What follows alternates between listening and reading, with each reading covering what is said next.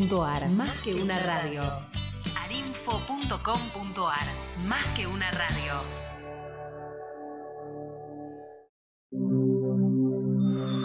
Arinfo, la nueva radio. Hudson en el aire. Programa que te trae todas las novedades del Parque Ecológico y Cultural Guillermo Enrique Hudson de Florencio Varela. Hudson en el aire, una creación de Rubén Ravera, con la conducción de Atilio Alfredo Martínez, por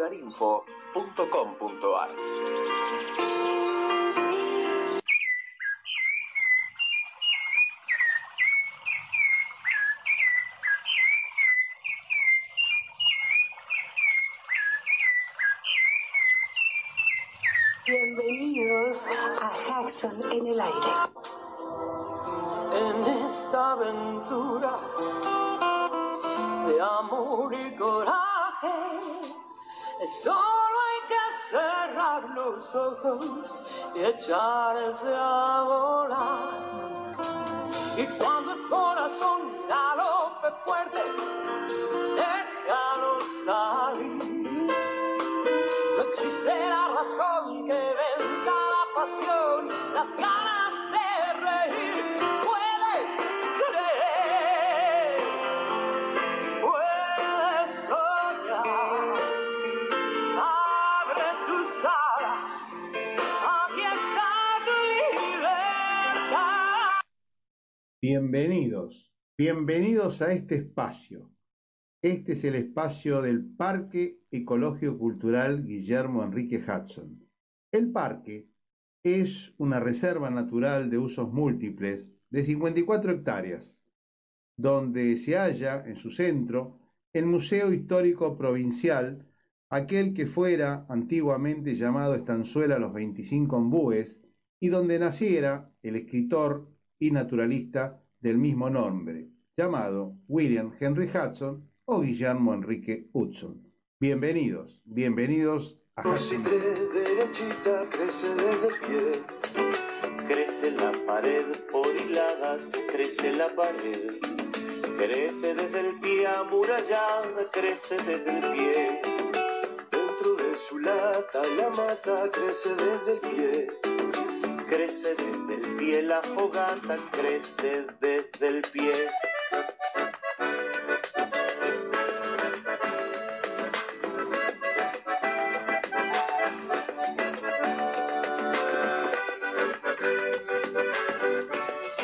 Y vamos a comenzar este programa saludando a todos nuestros oyentes. Vamos a saludar a los oyentes que siempre están con nosotros. Saludamos a Humberto Shinsato, Celia Carnovale, Mercedes Rodríguez. También saludamos a Merizán Pérez del grupo de los Scouts de Hudson. También saludamos a Daniela Costa, Daniela Costa, eh, nuestro querido artista plástico. Susana, Susana García Vera, que nos está siguiendo en los últimos meses con mucho ahínco y siempre nos pone que me gusta, siempre nos pone estímulos en, en nuestra página.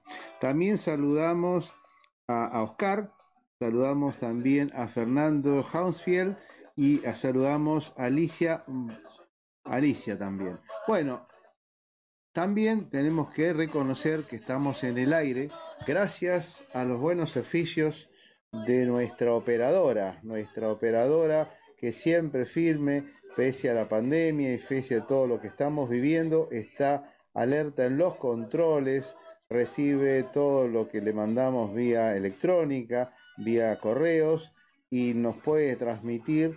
Así que a Jordana, Jordana, le mandamos un gran saludo desde aquí, desde Hudson en el aire y continuamos con el programa que tenemos.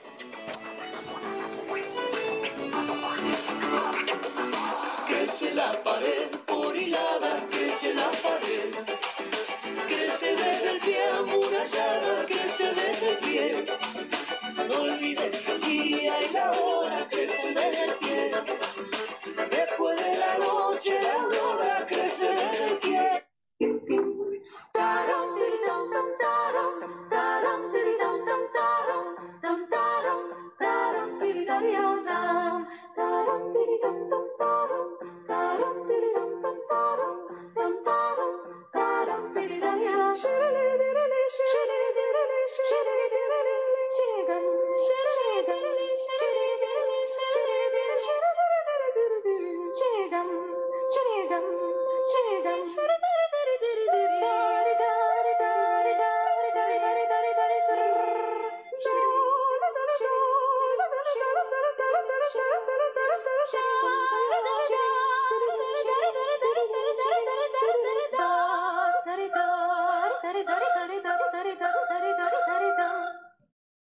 Buenas tardes, queridos amigos de Hudson en el aire.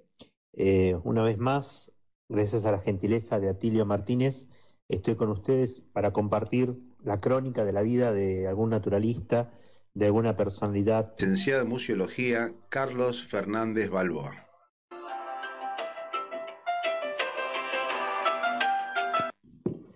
Bueno, un placer estar con ustedes en este nuevo encuentro de Info y para conversar hoy con un tema in- interesante, creo, ¿no? Me parece que, que es un momento de reflexión para, para ver el rol de los naturalistas. Y cuando uno habla de Enrique, Guillermo Enrique Hudson, inmediatamente aparecen los dos eh, elementos que lo caracterizan. Uno es el del escritor y otro es el del naturalista. ¿Pero a qué se refieren exactamente este término de naturalista? ¿Qué, define un naturalista, no? En principio, y acá voy a tomar un poquito un artículo que leí hace muy poco de un amigo de Sarco, eh, Adrián Sarco. Eh, el tema es que los naturalistas eh, tienen una imagen del siglo XVIII, una imagen antigua, una imagen eh, de aventurero, de investigador. Serían de alguna manera los antecesores a, la actividad profesional de la biología. Esa es un poco la, la idea que tenemos, ¿no? Pero en realidad eh, el naturalista es mucho más que eso. El naturalista es eh, una persona que se interesa por la naturaleza, la descubre, la, después la investiga en gabinete y después realiza eh, aportes al, conocimiento de esa naturaleza que constituye en muchos casos su pasión. Esa sería un poco la definición del naturalista, pero también con algunas características particulares, como que el naturalista puro, el naturalista verdadero, es absolutamente autodidacta. Y esto tiene un montón de ventajas y desventajas en relación a, a la formación y a la conformación, ¿no?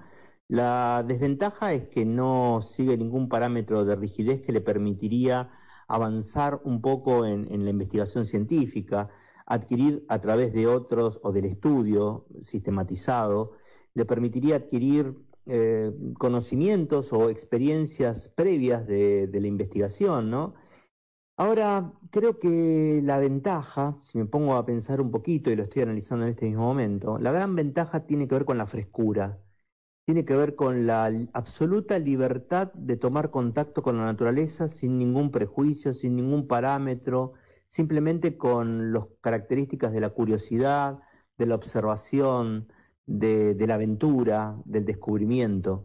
Esa sería la gran ventaja del naturalista por sobre el científico que inevitablemente viene ya armado, viene ya estructurado con una serie de parámetros.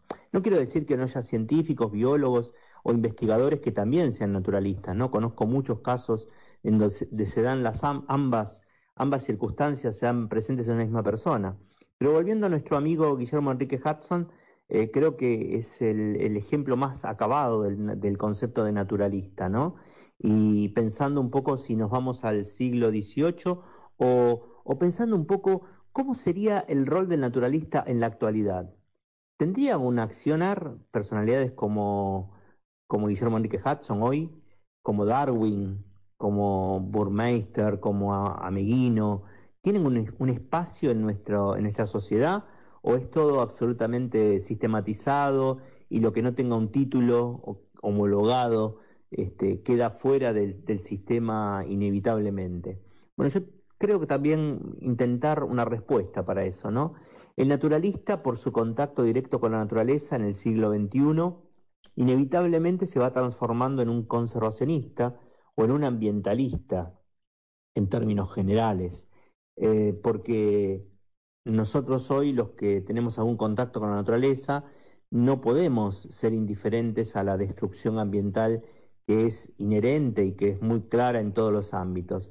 Entonces hoy el naturalista no solamente es un observador, un descriptor de la naturaleza, un estudioso y un amante de la belleza natural, sino también que hoy se ha convertido en el primer observador, en, el primer eh, soldado del campo de batalla que va a tener un contacto directo de lo que sucede con esa naturaleza y luego vuelve a, la civilización vuelve a su gabinete o a la computadora en este caso y lo denuncia. Denuncia la desaparición de la selva misionera, denuncia la desaparición del pastizal pampeano tan característico en la naturaleza de Hudson y en el momento en que Hudson este, anduvo por estas pampas y por estas zonas.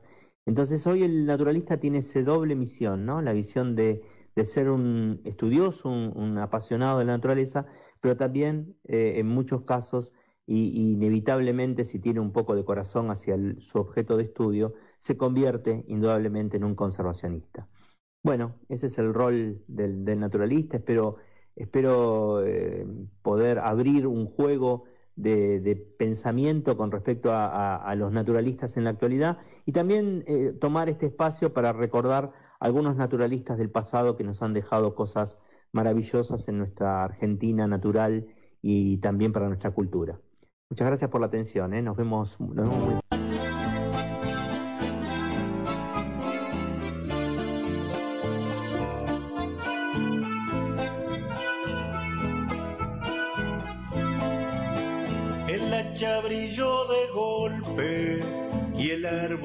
se derrumbó y con el árbol la selva un paso retrocedió.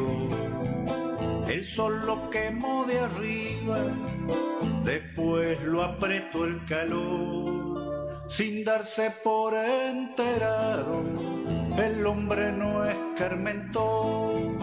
El fuego de los rosados, su mareda levantó y con el humo hacia el cielo el verde se evaporó.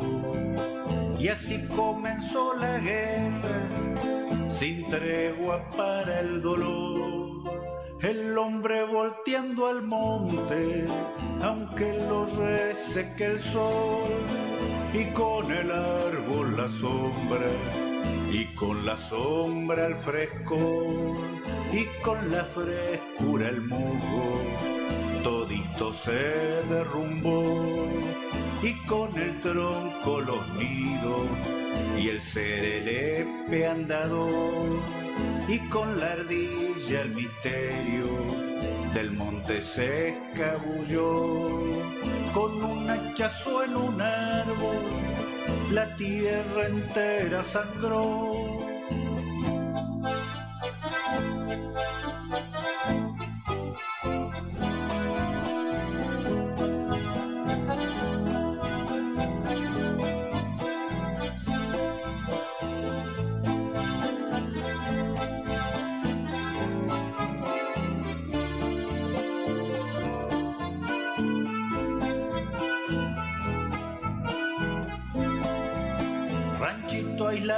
la siesta, clavado en medio del sol, porque estás en el infierno, si allí era verde el color, no dejan ni un árbol cerca, y ahora sufren el calor, si con su copa enramada era un techo protector, un árbol para los nidos de un coro shire cantó, un árbol para la orquídea que nos regala su flor. Delante la motosierra, la selva, el ave, la flor. Detrás quedan los rosados y el hombre reseco al sol. Y sin el árbol la lluvia el suelo entero lavó y la fresca corredera colorada se tiñó. Y después cuando las nubes se alejen y vuelva el sol el hombre medio rosado sin cultivo y con calor por un hachazo en un árbol la selva entera sangró por un hachazo en un árbol, Misiones toda lloró.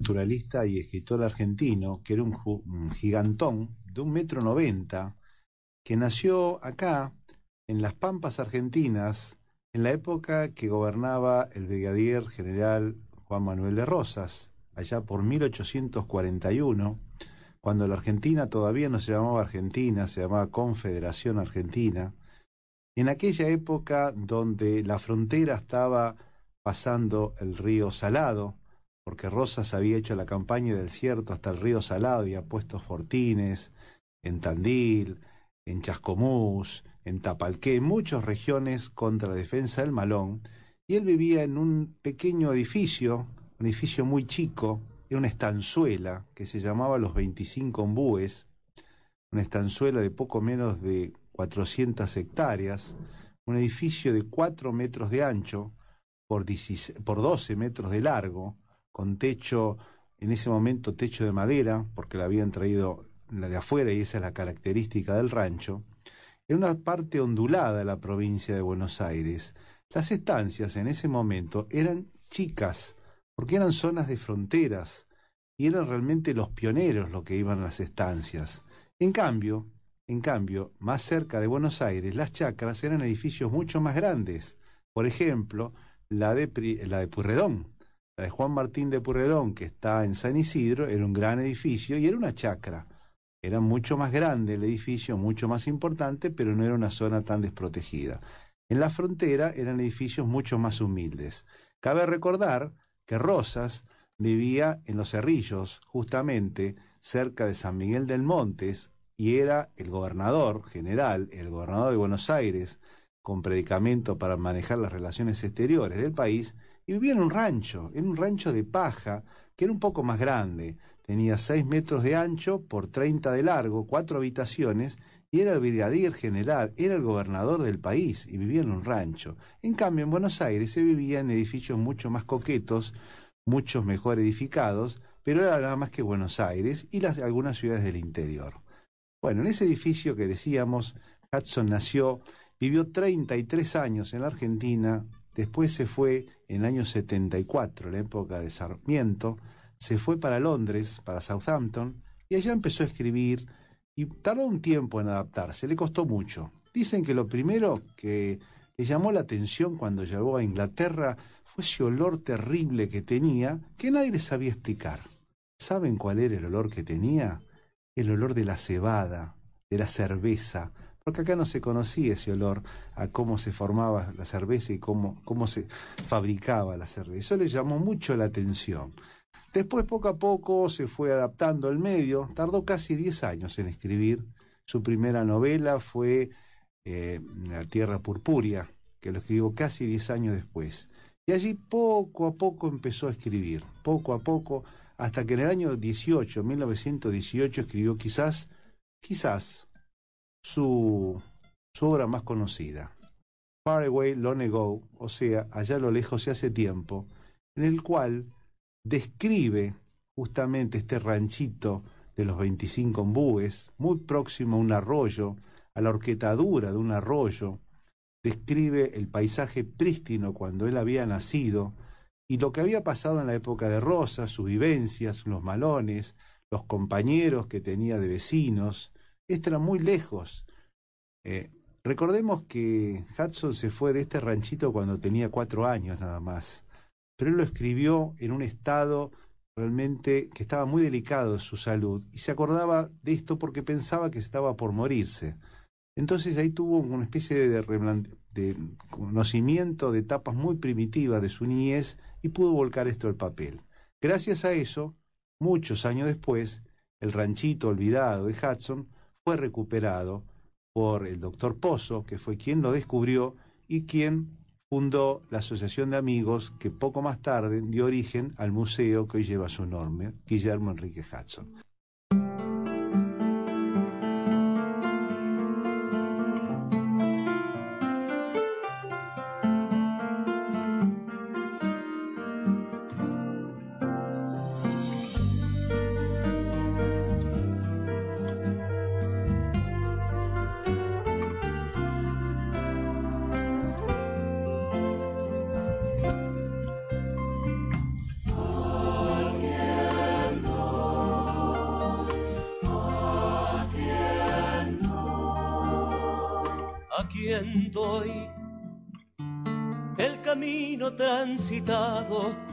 Los abrazos y las manos, y a la que espera en un llanto, a quien doy la osadía de ser libre y a las cosas que me siguen, decirles que ya no estoy. A quien doy mi aventura, mis hallazgos, mi alegría y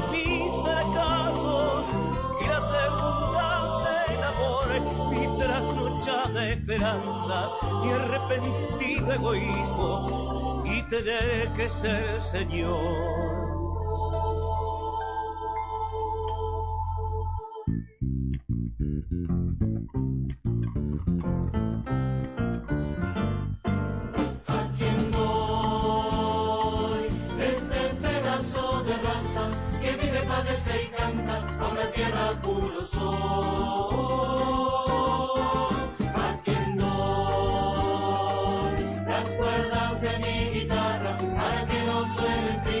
A la hora de mi adiós? ¿A quién doy los recuerdos, ilusiones, mis perdones, mis recordes y este blando corazón? Tan maravillosa infancia, la inseguridad vestida con esa imagen de Dios.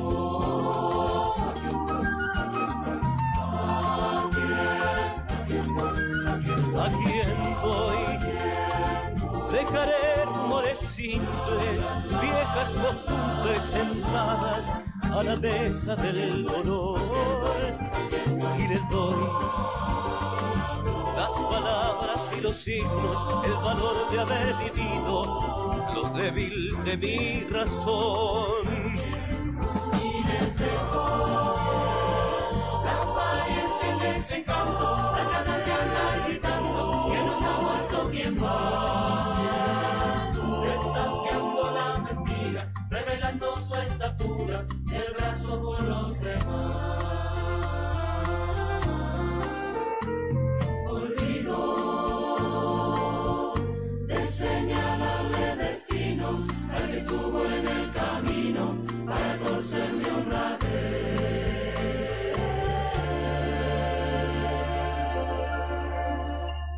Única virtud humana que me desveló en la almohada, herencia grande tal vez. humana que me desvelo en la almohada, herencia grande tal y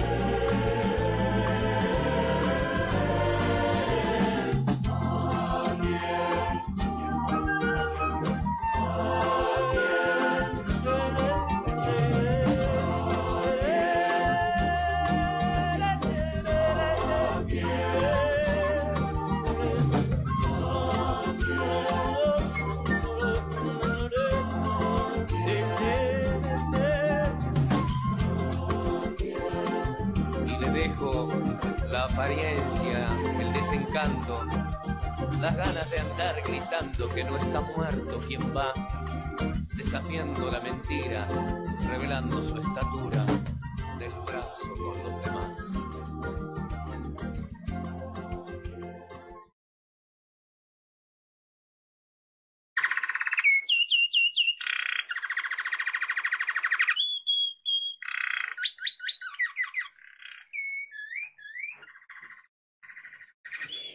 El jilguero dorado que estamos escuchando es una de las aves más conocidas de la Argentina, a tal punto que es difícil salir al campo y no verlo.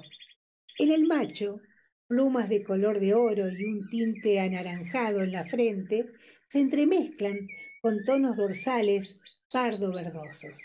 En tanto, la hembra es grisácea.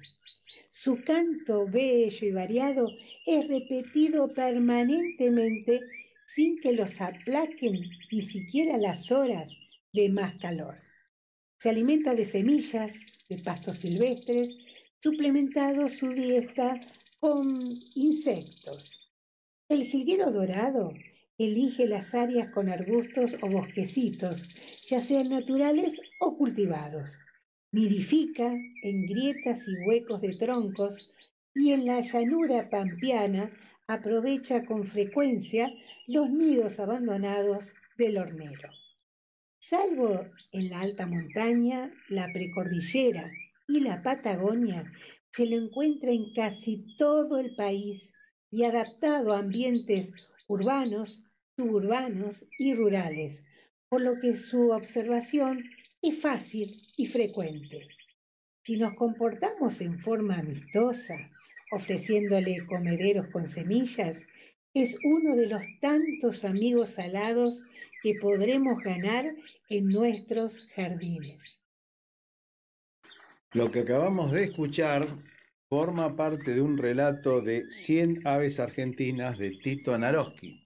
Y hablando de aves argentinas, ¿por qué no vamos al Parque Hudson y le preguntamos a nuestro guía de campo, a Marcelo Montenegro, que se encarga de las, las guiadas en el campo, en el Parque Hudson, cuáles son las 10 aves más comunes, más frecuentes de encontrar en el parque. ¿Lo escuchamos?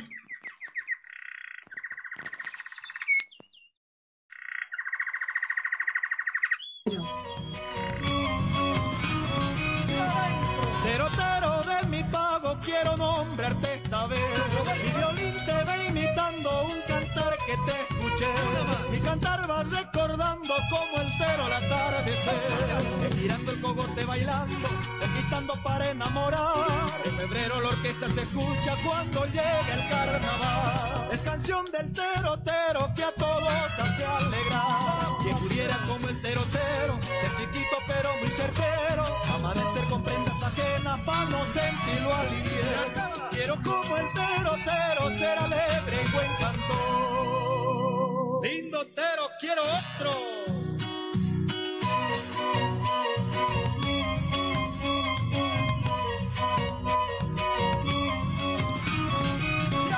Campo adentro y campo afuera como el eco de un violín.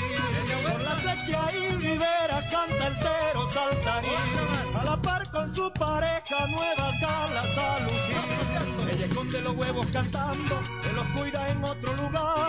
Pero están en medio del ganado, ¿quién lo puede imaginar? Nadie encuentra los polluelos, ni siquiera el gavilán. Dicen que estoy como el terotero, en medio del campo agonio. Llega el viento del sur, se lo lleva todo el trabajo perdido. Quiero como el terotero, ser alegre y buen cantor. Y aquí leyendo Un naturalista en el Plata, tengo un capítulo que es una verdadera joyita. Es la biografía de la vizcacha. Ustedes saben que la vizcacha es quizás el más característico de los roedores de la América del Sur. Más interesante que cualquier otro roedor conocido. Además, es el mamífero más común que tenemos en la Pampa. Quizás debería ser decir teníamos en la Pampa. Pero Hudson no sabía lo que iba a pasar ciento y pico años después. Se debe agregar que desde que estas hojas fueron escritas en mi hogar, en La Pampa, se ha desatado una guerra de exterminio contra este animal por parte de los terratenientes. Ya empezaba, ya empezaba el genocidio de las vizcachas. La vizcacha vive en la Pampa bonaerense en sociedades constituidas por 20 o 30 miembros.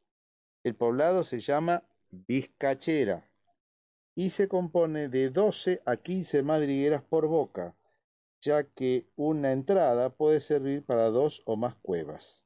Es frecuente que donde el piso es blando haya 20, 30 o más madrigueras en una misma y vieja vizcachera. Son profundas, de bocas anchas, construidas muy cercas unas de otras, cubriendo todo el poblado, un área aproximadamente de 9, entre 9 y 18 metros cuadrados. Un área importante. Las madrigueras varían gradualmente en su extensión. Es frecuente que en una vizcachera haya varias, que si una distancia de un metro y medio a dos de entrada, se abren en habitáculos circulares. Algunas de estas madrigueras o galerías se intercomunican. Por lo tanto, extraen mucha tierra suelta y forman un montículo, un montículo de 30 a 70 centímetros por encima del suelo. Esto hace que sean fácilmente visibles. Bueno, esto de las vizcacheras es un tema muy interesante. Continúa, continúa en, este, en esta biografía de las vizcachas. Dice que los lugares que invariablemente elige la vizcacha para trabajar, así como su modo de cavar, la adoptan peculiarmente para vivir y deambular por las pampas abiertas. Otras especies, cavadoras, parece que buscan un lugar en la ribera, una, por ejemplo, una brusca depresión en el suelo, o donde existen hierbas exuberantes o arbustos, o entre las raíces de los árboles. La vizcacha no, la vizcacha directamente trabaja en tierra abierta, por lo menos en las pampas. La vizcacha, por el contrario, elige los sitios abiertos y llanos, el más limpio que puede encontrar para cavar su cueva. Lo primero que llama la atención del observador cuando contempla una vizcachera detenidamente es el tamaño tan grande de su acceso a las madrigueras que por lo menos varias de las centrales del montículo, pues generalmente hay varias pequeñas afuera. Las aberturas, las fosas que conducen a esta gran madriguera son a veces de un metro veinte a un metro cincuenta. La profundidad es como para que un hombre pueda introducirse hasta la cintura. Cuando la vizcacha ha hecho su habitación, no es más que una sola madriguera, que ella misma ocupa como único ambiente, quizás por varios meses, pero tarde o temprano otros la van a unir, otros se le van a unir, y serán los progenitores de muchas generaciones. Ellas no construyen alojamientos temporarios como los armadillos u otras especies, sino que sus descendientes continúan, continúan en las tranquilas posesiones del habitáculo heredado, y es difícil decir por cuánto tiempo. Los ancianos que han vivido dicen que siempre en el lugar recuerdan que muchos de las vizcacheras de los alrededores existen, existen cuando, cuando ellos eran niños siguen existiendo cuando ellos eran niños. Niños. Las madrigueras se construyen mejor en tierra negra o tierra roja de la pampa. Y es así como, por ejemplo, continúa Hudson hablando en esta biografía de las vizcacheras, de la vizcacha, que no solamente la vizcacha misma se beneficia con esta forma y este estilo de cavar la madriguera, sino que esa costumbre ha demostrado ser ventajosa para otras especies. Por ejemplo, para algunas aves. Pocas son las vizcacheras viejas que no tengan estas cuevas parásitos. No solo las aves, quienes están relacionadas con las vizcachas, los zorros también, y las comadrejas suelen convivir juntos en ellas. También varios insectos que no se encuentran en otros lados frecuentan estas madrigueras. En invierno no es frecuente que las vizcachas dejen sus madrigueras hasta el anochecer, pero en verano, en verano salen antes de la puesta del sol, y la vizcachera ofrece entonces un espectáculo realmente interesante. Por lo general, aparece primero uno de los machos viejos, se sienta sobre alguna prominencia del montículo, aparentemente sin prisa por comenzar su cena. Cuando alguien se acerca de frente no se mueve, pero observa al intruso con una indiferencia audaz, si la persona se pone a su lado, no le mueve la cabeza, no se digna mover la cabeza. Otras vizcachas comienzan a aparecer cada una situándose junto a la cueva. Las hembras, por ejemplo, son reconocibles por su inferior tamaño y su color gris claro y se sientan erectas sobre sus ancas. Y continúa Hudson. Continúa contando la historia y la biografía de las vizcachas. La vizcachera con todos sus incongruentes visitantes así reunidos en su contorno ofrece al observador ajeno uno de los más novedosos espectáculos de la pampa que pueda brindar al visitante.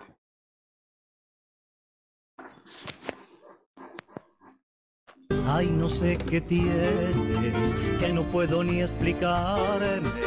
Me robas el aire solo mirarme. Será tu sonrisa o esa forma de entregarte como se entrega la rosa a la frágil mariposa. Nuestro amor es grande, más grande que el mundo entero cuando no estás a mi lado siento que de amor me muero. Nuestro amor es grande, más grande que el mundo entero. Cuando no estás a mi lado, siento que de amor me muero. Siento que de amor me muero. Siento que de amor me muero.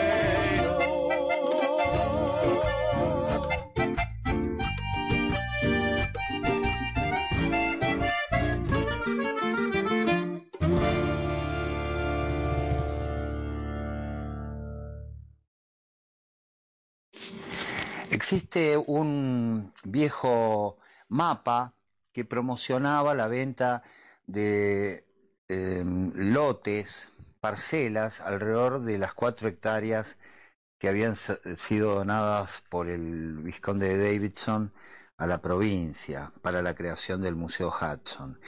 Eh, todas esas parcelas constituían un barrio que se vendía eh, como un, un, bloque con el leitmotiv de, de Hudson, eh, o de estar cerca de la casa de Hudson. El barrio se llamaba Los 25 Ombúes. Eh, en la actualidad, la um, constitución de la Sociedad de Fomento de los 25 Ombúes tiene que ver con, con esa idea de retrotraernos a ese comienzo en donde, por ejemplo, las calles eh, que hoy llevan números fríos, como la, la calle eh, de la tranquera del museo, que es la 1356, se llamaba el Zaino. Eh, la del fondo, la 1362, también se llamaba el Alazán, perdón, el, sí, el, el Alazán. otra calle, la 1379, llevaba el nombre de el tobiano. Eh, es decir, todos pelajes eh, de caballos, bien criollo, en consonancia con los gustos de Guillermo Enrique Hudson. Eh, no, vamos, no vamos a referirnos al, amor que sentía Hudson por, por los nobles caballos, ¿no? con los que recorrió tanto el campo argentino eh, y también, de alguna manera, algunos lugares de, Inglaterra, porque era invitado, especialmente por su amigo Don Roberto, Don Roberto Cunningham Graham, eh, para eh, hacer algún paseo en un criollo que Don Roberto llevaba al Reino Unido desde la Argentina en algunos de sus viajes. Cuenta la historia que encontró un, un caballo, por ejemplo, criollo, eh, eh, traccionando un tranvía. E inmediatamente don Roberto lo compró. ambos tenían esa afinidad. A tal punto que en algún momento alguien le preguntó a don Roberto de qué hablaba con Hudson, ¿no? eh, tantas horas y horas. Y el interlocutor le interrogó acerca de eh, si era la política lo que monopolizaba, digamos, el tiempo. Y, don Roberto, un poco risueño, le dijo, no, de esos temas eh, no hablamos, hablamos de temas importantes, de temas importantes como los caballos, ¿no? Eh, bueno, eh, debe haber mucho desierto porque um, ambos fueron fervientes eh, amantes del, caballo, a tal punto que don Roberto, cuando el maestro suizo que daba clases en el San Jorge de Quilmes, Aimé Schifili, hizo el raid entre Buenos Aires y Nueva York, eh, montando a sus dos pingos criollos, eh, Gato y Mancha, que eran de la cabaña de, del criador Solanet y de raza criolla. Don Roberto, con, con muchos años encima, fue siguiendo pormenorizadamente cada uno de los eh, itinerarios a lo largo de la América eh, del Sur, Centroamérica y América del Norte, eh, fue eh, tocando este gran jinete como era Gifili. Así que, bueno, vamos a tratar de volver al nombre original, o para que convivan estas calles con los actuales números, que, bueno, es el GPS el que les impone. Pero trataremos de, hacer esos cartelitos para poner en, lo- en los postes y que en la geografía este, próxima las calles puedan identificarse eh, nuevamente eh, con esos, em, esos nombres tan típicos, tan propios de nuestra, de nuestra cultura, ¿no? Como el zaino, el tobiano y el alazán.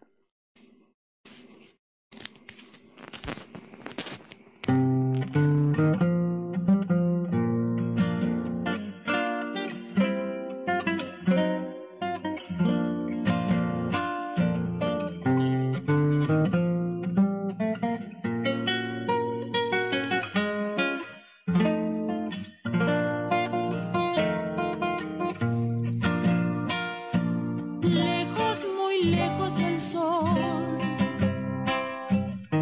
vuelve el recuerdo de allá. Siento en mis ojos brillar el azul soledad de mi tierra natal. Siento en mis ojos brillar el azul soledad de mi tierra natal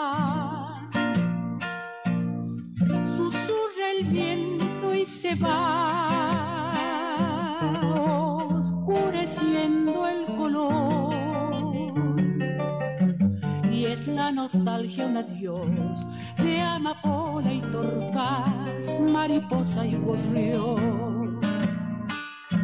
Y es la nostalgia un adiós de amapola y torcas mariposa y gorrión allá lejos la patria andaba, azulando el día, cielo allá, tiempo allá, vuelvo niño al asombro del sur, y por la sangre una voz maternal. nombra la vida.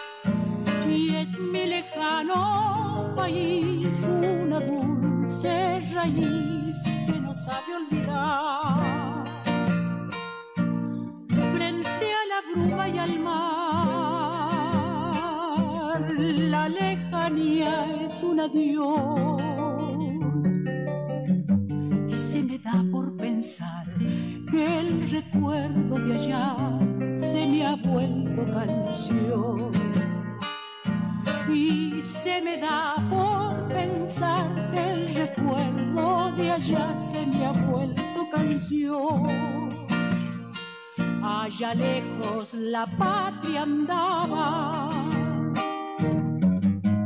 azulando el día, cielo allá, tiempo allá, vuelvo niño al asombro del sur, y por la sangre una voz maternal. Nombra Argentina.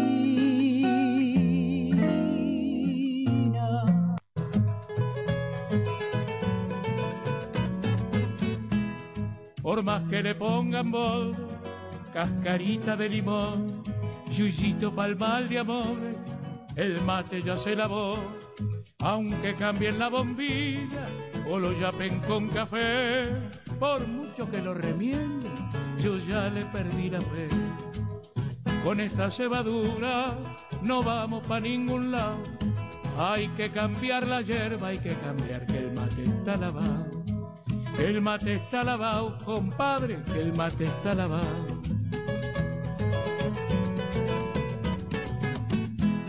Con la rueda de pared, fíjese lo que pasó. El dueño de la pavita lleva uno y toma dos. Y al de al lado pa' que se calle, la yapa le convidó. Y cuando llegó aquí abajo, el mate ya se lavó. Con esta cebadura no vamos pa' ningún lado. Hay que cambiar la hierba, hay que cambiar que el mate está lavado. Que el mate está lavado, compadre, que el mate está lavado.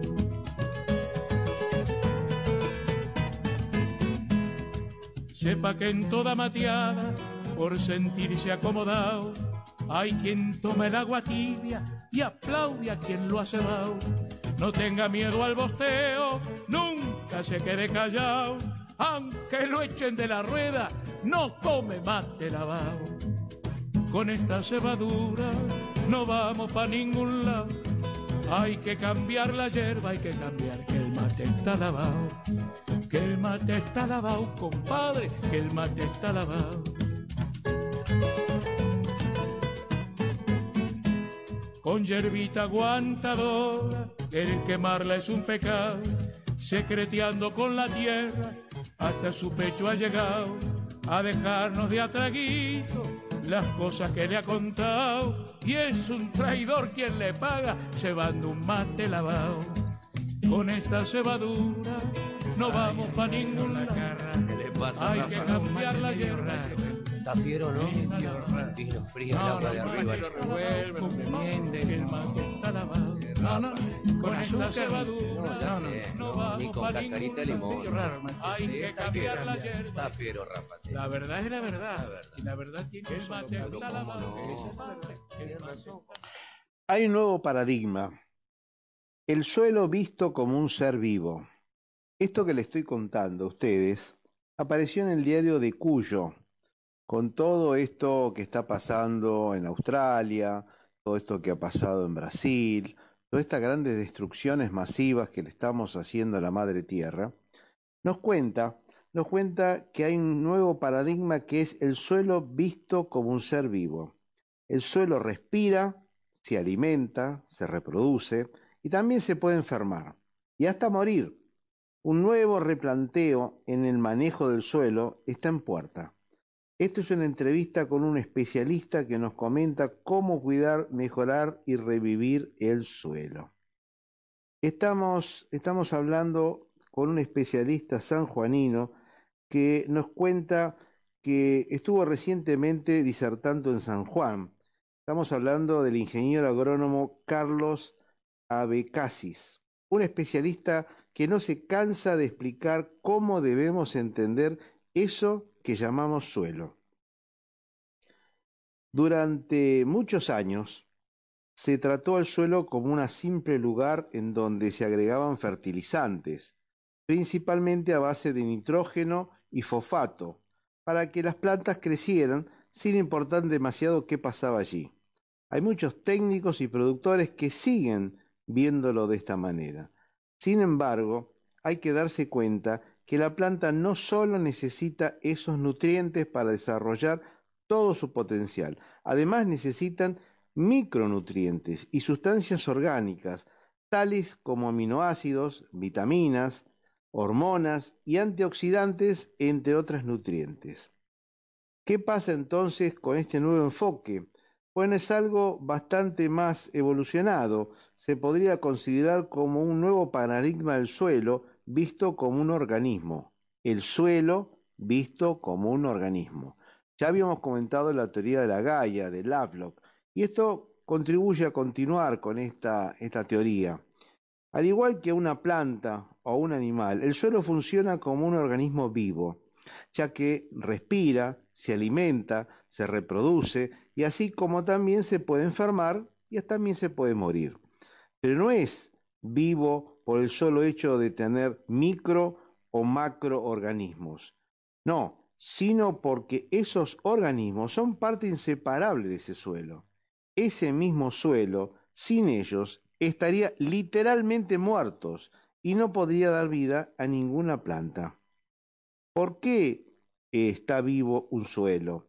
Como cualquier ser vivo, un suelo puede poseer órganos o grupos funcionales formados principalmente por determinadas agrupaciones de microorganismos que en cantidad y diversidad adecuadas cumplen ciertas funciones exclusivas, como por ejemplo poner disponibles los nutrientes, construir poros, fijar nitrógeno al aire que poseen los poros, a filtrar sustancias tóxicas, evitar el desarrollo de plagas y enfermedades. Lo mismo que hace un organismo de un ser vivo, ya que un órgano no es ni más ni menos que un grupo de células diferenciadas que cumplen una determinada función. La diferencia entre una célula y una bacteria es muy mínima y en ciertos aspectos ninguna de las dos ejerce la misma función estando sola que estando agrupada. Un grupo de células pueden formar parte de un tejido o de un órgano de la misma forma que un grupo de bacterias se puede formar una colonia que cumple una función específica. Esto hace que exista una relación indisoluble y simbólica para la vida de ambos, o sea, la planta y el suelo. Por eso es que un suelo sano es una planta sana. Eh, muchas veces nos preguntamos por qué no crecen las plantas en algunos suelos. Y la respuesta es muy simple, porque están muertos. Los suelos están muertos. Esta nueva forma de ver y comprender al suelo nos obliga a tratarlo de una manera totalmente diferente a la que venimos haciendo desde los inicios. ¿Qué requerimientos necesitamos para que un suelo, para mantenerlo vivo? Primero, alimentarlo. Se estima que cerca del 50% de lo que plantea, de lo que la planta necesita a partir de la fotosíntesis es exudado por las raíces para darle de mamar al suelo, a las células. Segundo, la respiración. Desde el punto de vista agrícola, se podría considerar que el suelo es un organismo aeróbico, respira oxígeno del aire, aunque también puede funcionar como anaeróbico, facultativo, puesto que se cultivan especies como si fuera el arroz, por ejemplo en el agua. También provoca una mala praxis el manejo del suelo compactándolo compactándolo, hace que se desarrollen microorganismos anaeróbicos que consumen el oxígeno, de moléculas tales como el nitrato, reduciendo químicamente para transformarlo en un gas de amoníaco, óxido nitroso, perdiendo así, perdiendo así en la atmósfera. Tercero, la reproducción. Esta función tiene que ver con el concepto de sustentabilidad, que es el que hace que el suelo se mantenga vivo en el tiempo lo que está ligado directamente a la perpetuación sexual y asexual de la propia biota. ¿Qué otros factores del estrés existen en relación a su manejo? Por ejemplo, el suelo como organismo vivo no es difícil de darse cuenta que roturar la tierra genera estrés, ya que rompe el equilibrio existente y expone a la microbiota a las inclemencias climáticas directas, incluyendo los rayos ultravioletas rompe la capilaridad y acelera demasiado la oxidación de materia orgánica, entre otros perjuicios. Incorporar sustancias de síntesis químicas, fertilizantes, biocidas, etcétera, genera estrés al modificar la acidez del suelo, al eliminar también o incrementar ciertas especies de microorganismos desequilibrando el suelo y también la capacidad de inmovilizar nutrientes en el suelo, entre otros inconvenientes. ¿Qué sucede cuando en una planta hay estrés? Bueno, ¿qué sucede a la planta cuando tiene estrés? El suelo se alimenta de las excreciones de la planta, principalmente, y por esa misma relación simbiótica es que al sufrir esta alguna alteración repercute directamente en el cultivo, provocando una serie de problemas claramente visibles. Y esto es algo que el productor en general no conoce. Un suelo estresado hará que su cultivo no alcance el potencial a pesar de todos los esfuerzos que haga. El problema es que se cree que la solución está en agregar más fertilizantes o más plaguicidas y realmente no pasa por ahí. No.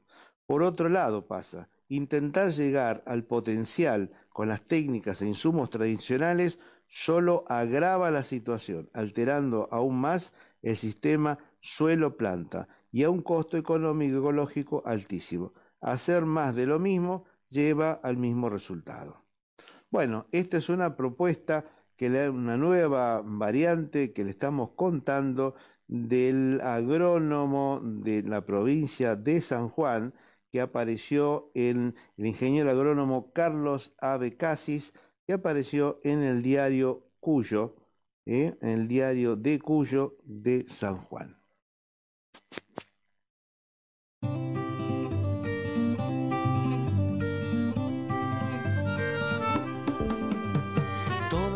No me fui, sin embargo ya no estoy aquí. Esta es la primera vez que los miedos no me están comiendo. Decidir. Pongo en riesgo mi destino porque ya debo partir. Hacia otra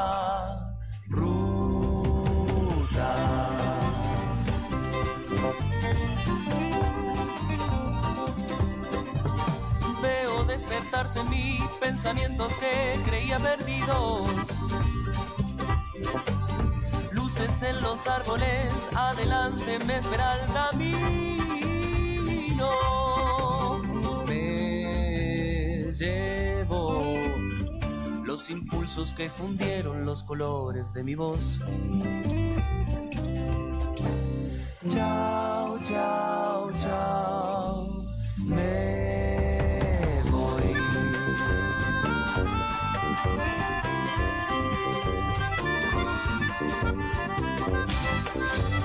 ciudad autónoma de Buenos Aires, transmite arinfo.com.ar. Más que una radio. arinfo.com.ar. Más que una radio.